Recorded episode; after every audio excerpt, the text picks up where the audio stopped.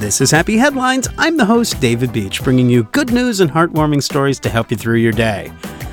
I just like saying that. And I like saying today's story.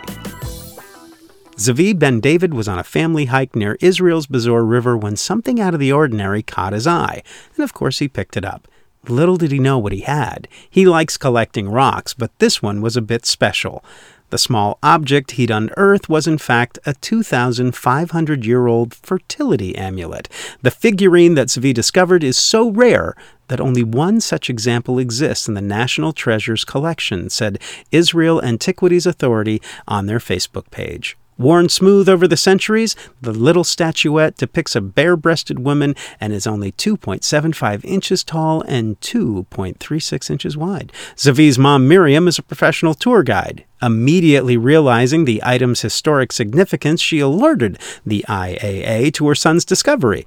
The organization was delighted by the find and the finder as well. The exemplary citizenship of young Zavi will enable us to improve our understanding of practices in biblical times and man's inherent need for material human personifications.